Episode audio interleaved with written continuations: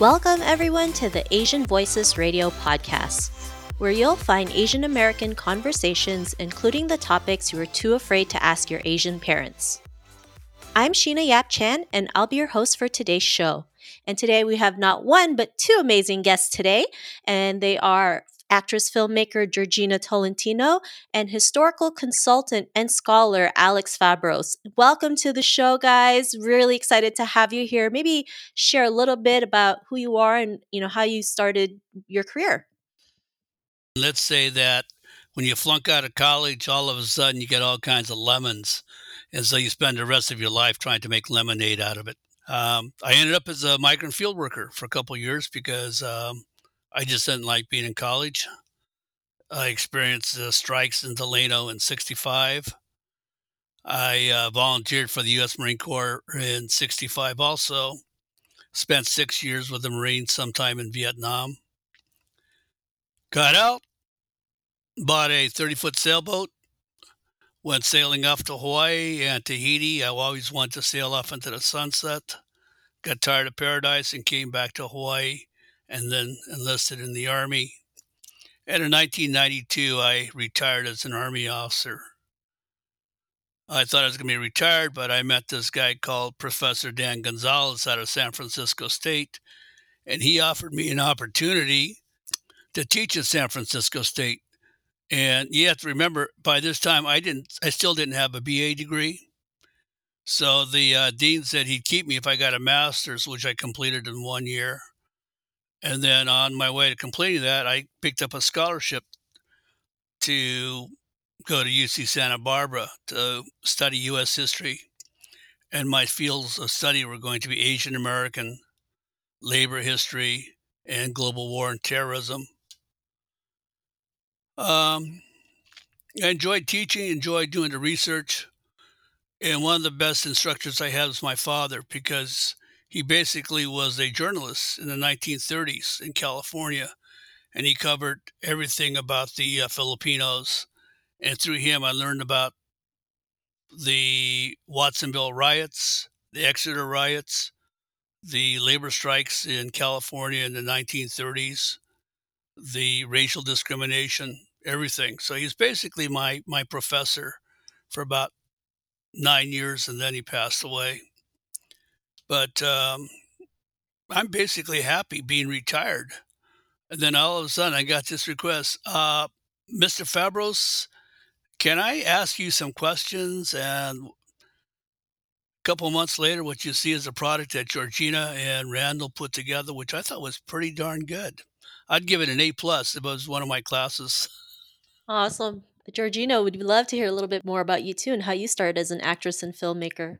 My story isn't as exciting as Alex's, but I was born and raised in San Francisco, and I grew up always wanting to perform, and I felt that it wasn't necessarily the most encouraged, but I also had a love for history, and so throughout high school, I would do little plays here and there and always take it as a side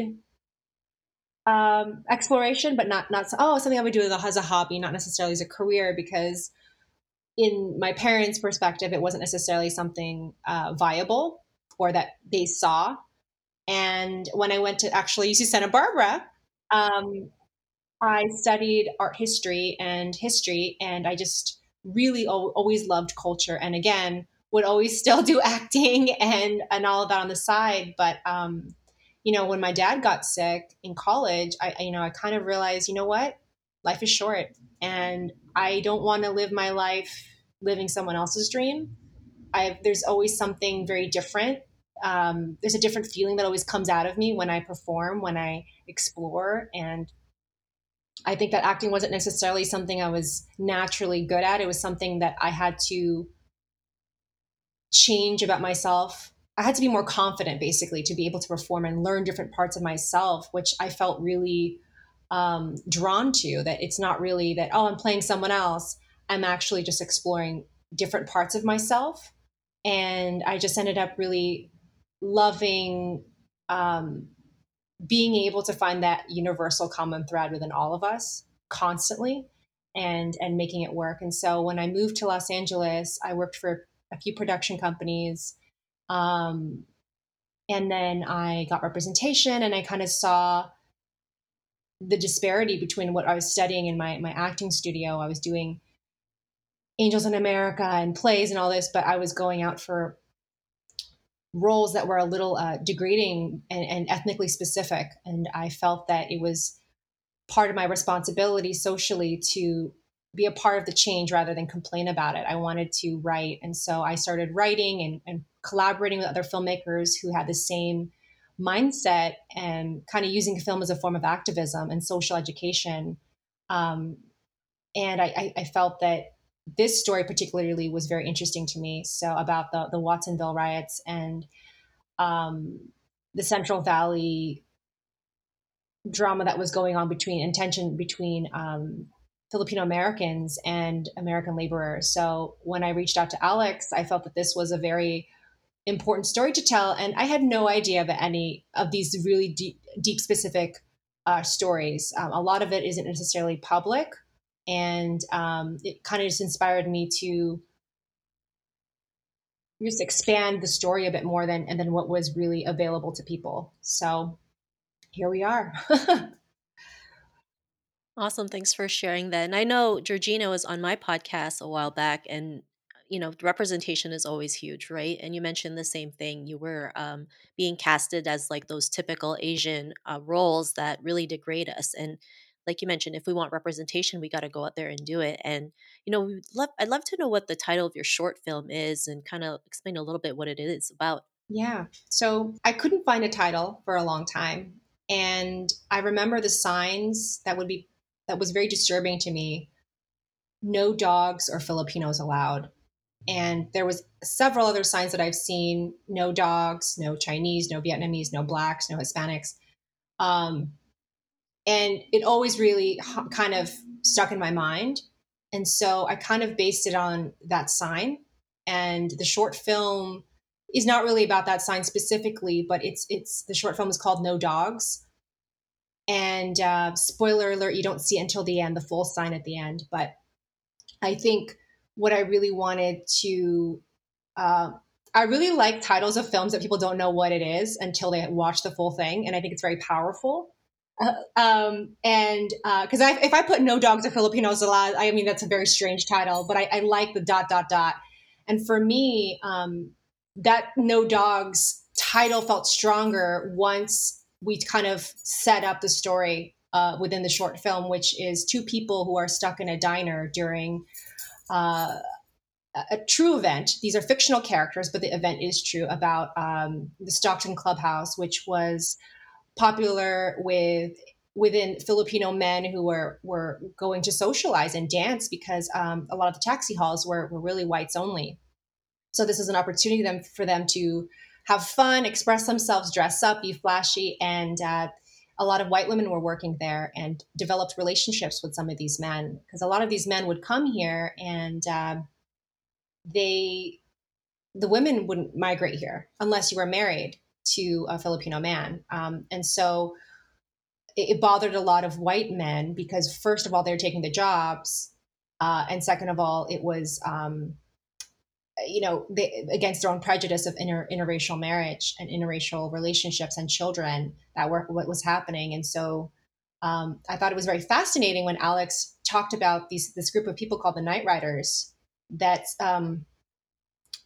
caused a lot of terror within Central Valley in Southern California, and were terrorizing a lot of Asians, and specifically Filipinos, because Filipinos were primarily the migrant workers in the farms.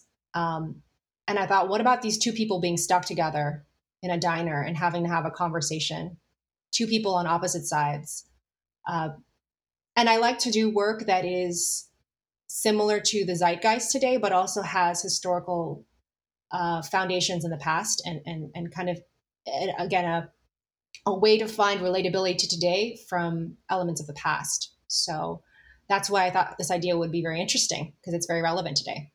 I love it. And I definitely have to check that short film out later on, because, you know, a lot of people seem to think that our community does not go through any form of racism, and that's only happening right now with Stop Asian Hate. But, you know, there has been deep-seated roots of racism in America and Canada, and it's just nobody talks about it.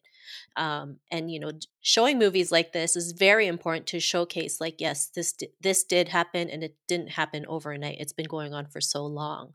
So I'm really glad you were able to create this movie. Now, I'm just really curious, how did you two meet and connect and work on this project? Georgina had put a call out for information on a specific topic, and I saw all these people replying back to her, and I said, you know, these guys are all lightweights. They're going to send her in the wrong direction. So I reached out and I said, what topic are you working on? And if you're interested, contact me. And by the way, these are my bona fides, and I guess you checked me out. And she talked to me about her project, and I got a first draft, and, you know, the professor in me just pops out and goes, she missed all the lectures. She might have watched the movie, but she didn't get the gist of the class, so this is a C- paper. But by the time she and I got through working together, it was an A+. There's a lot of things that I was able to educate her about that she actually incorporated into the storyline, which was really great, which you see in 15 minutes. Probably there's a good solid 5 minutes of good background history that it doesn't come out as a history lecture. It just comes out naturally between these two people talking about historical events, foundation as to why certain things happen. And at the same time, we also have the character explain who he is and what he does and where this feeling comes from. And it comes from his father.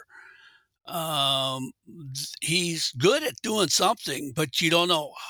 It'd be difficult to say why he's good at it, but he explains in about maybe 10, 15 seconds. And then all of a sudden, it all ties together where Georgina puts it all together and figures out, whoops, this guy is not a nice guy after all. Yeah, you know, when I showed this to Alex, even at the time, I just didn't, it was a bit of a disaster, the short. I went, what is this? Is this a genre? I don't even know. It was it didn't make sense.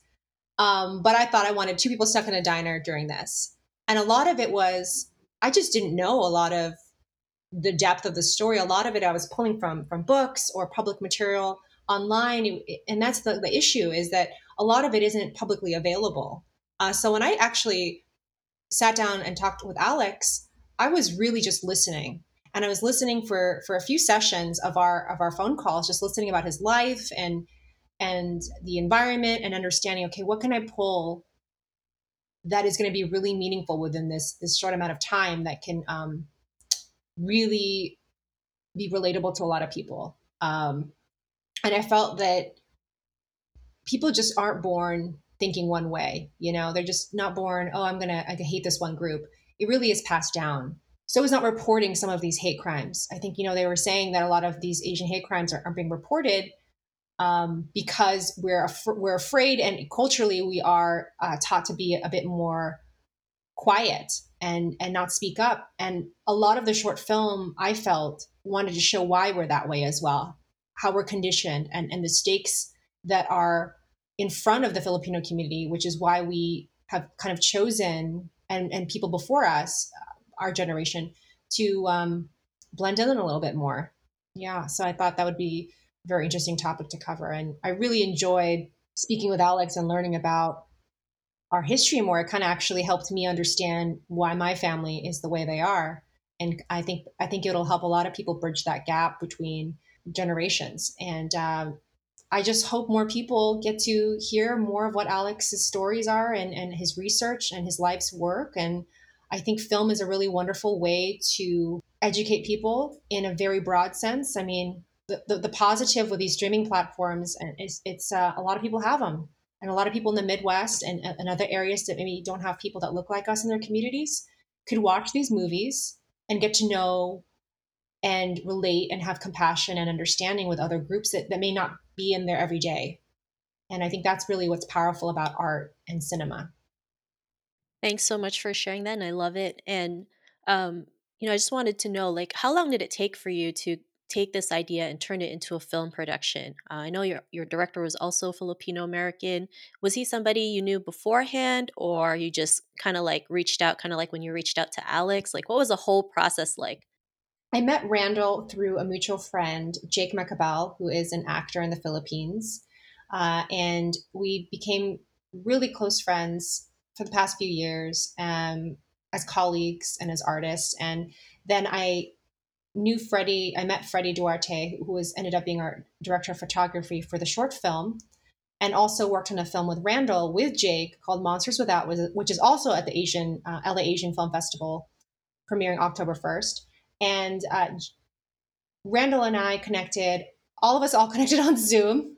And I spoke about wanting to shoot something. And it was at the point where the script wasn't all there yet, but we were determined to shape it through. And really the dynamic was Alex and I really focusing on getting the script to a better place.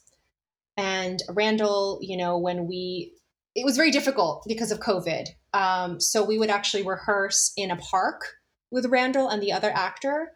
And we ended up deciding that we're going to treat this as a play.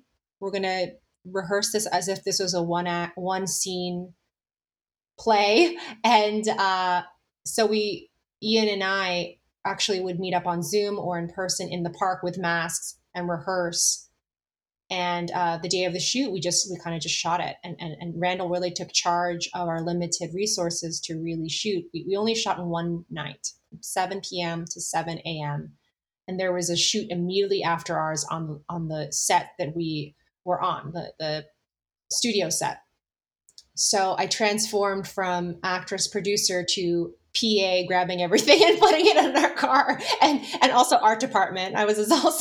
We were all hybrids. And because of the limitation of COVID, we couldn't have that many people on set. The studio was 2 hours away. And so even makeup, I had to get my hair and makeup done before and then drive over. And, you know, we really made it work with the limited resources. RD Media House really stepped up. Ryan Beaver and Daniel Berhane, they actually were able to help us with the equipment and filming that night, and they were all shooting and working another 12-hour shift earlier that day. So we had been awake for 24 hours shooting the short film. So you mentioned that your film is going to be in the Los Angeles Asian Pacific Film Festival, part of the Gwentuhan program, which is premiering on October 1st. What was that like when you got, you know, the notification or the announcement saying that was be part of it, or did you had to apply for that? Like, what was the process for that? We submitted.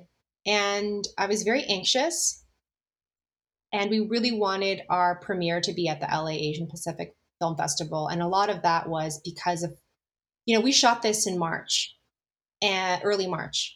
I had written this in the fall, and then actually got COVID in January. And when I was in quarantine, I actually polished it up. And then, you know, then I had to rest for that month. And then we were determined to shoot it in March. And then the month after was what was happening with all this Asian hate. And that's why I think it was more meaningful, because a lot of emotions are coming up for all of us. You know, even our composer is Filipino American. She's half, and she's never really worked on a project like this, an Asian-based, Filipino American-based project. So it was very emotional for all of us to film something, but not realize the social relevance that it had. And so when we got the acceptance from it, I remember Randall texted me, and I got emotional, because I think during the time that we had filmed it to getting accepted, there was a lot more exploration of, I guess, honoring and owning and loving my heritage more.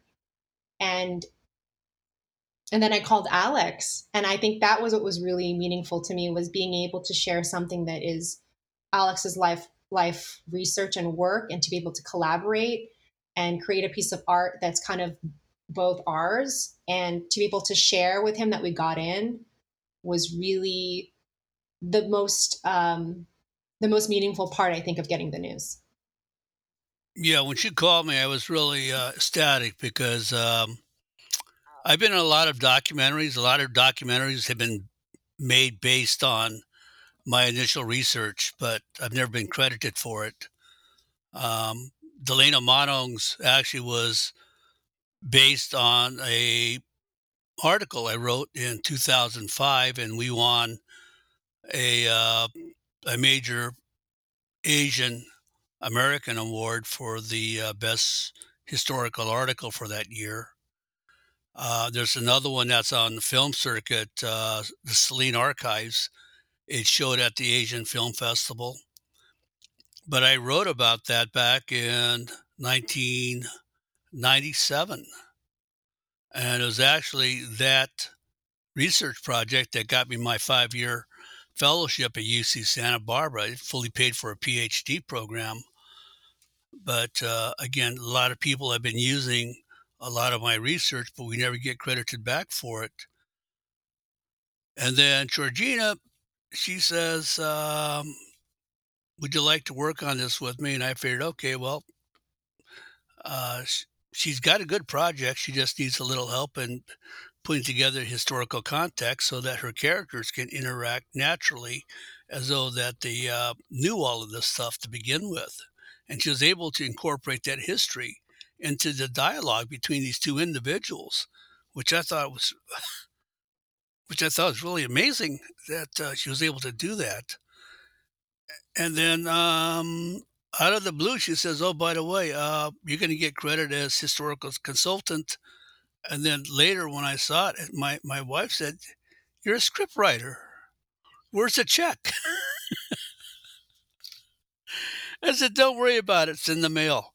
And so, but anyway, it was enjoyable working with Georgina. This is the first time I've had a chance to really collaborate with someone that's done a project based on my work. And what I liked about working with Georgina was that I get these calls every once in a while from somebody who wants to make a movie or a film about Filipino American history.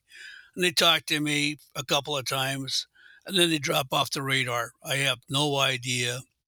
The Celine Archives was supposed to have been made into a play around 2010.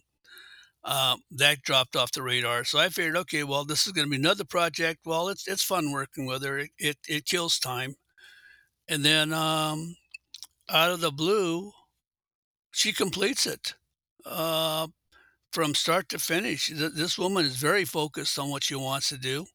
And she pulls together, I thought it was really talented people. I love the soundtrack.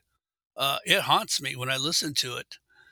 And I like the dialogue between these people because it's an educational dialogue. You don't realize it until you get drawn into the film that you're actually being educated. You have to see it a second or a third time to figure out, okay, I've just been educated into the basics of Filipino American history, and I didn't know it.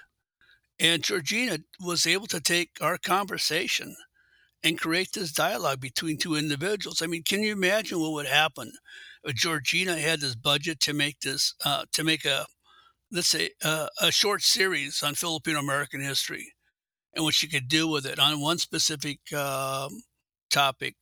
It'd be a blockbuster. But again, you know, it's Hollywood. You need money to make things happen, and hopefully, someone will take a look at the project that Georgina's put together and say, hey, there's potential here for a bigger story, and I hope someone picks it up because there is potential for a bigger story. And I think it'll explain a lot of the problems we're having with hate between races. I don't know if you've seen the PBS documentary, Asian Americans, but if you look at episode 4, it's basically partly my life story, my parents' life story. And there's an incident in there when I'm about, I guess, 5 or 6 years old. The people didn't like us in that neighborhood. They tried to force us out. We got firebombed. We had windows broken. You know, rocks come in at 2:00 in the morning with just telling us to get the heck out of the neighborhood. They set our lawn on fire. They go to court, try to get us out of there, and then top it off, they've got a dog that's chasing me all over their neighborhood. My father decides, okay, well, I'll go talk to the neighbors. And he takes that .45, a pistol, and he knocks on the door and he tells these people, hey, this fight's between you and me. Stop screwing around my family. And no one bothered us after he did that. So sometimes you have to be forceful. You have to step up and not say, hey, I'm afraid to do something to defend myself or my family. I do it here a lot. Someone harasses my kids when they're growing up. I went up there and I talked directly to their parents. I said, you're teaching your kids hate. And my kids are really loving girls. And so you really have to step up to, and you actually have to confront racism right in its track. It's not something that we can run away from. It's you've got to go full blast into them. And at my age, I just basically like to watch young people go out there and try to create a better society. Well, what Alex is talking about is I think a lot of people were uncomfortable with me with a gun in the film. And so I think a lot of it was, the backstory of that is that I find a gun before I enter the diner on the scene.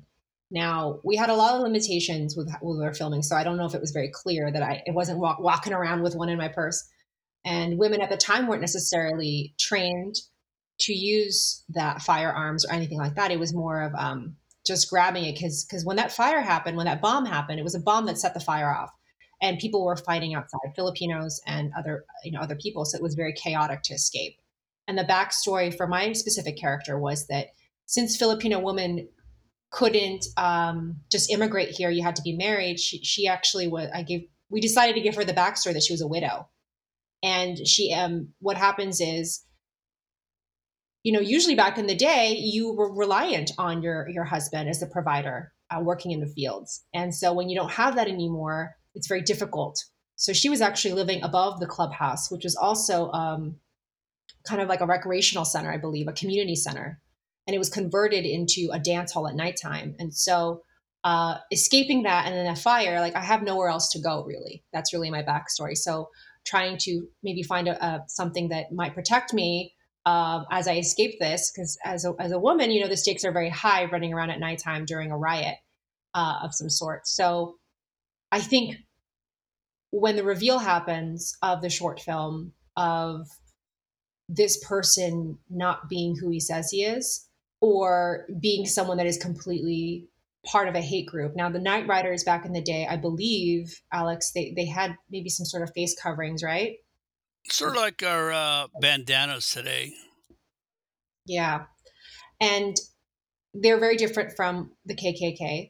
But they were more of a not vigilante, but a hate group. They were not as organized or as had like the membership cards or their ceremonies. They just were terrorists. So when she's stuck in a diner with someone, my character slowly finds out that he's part of this group.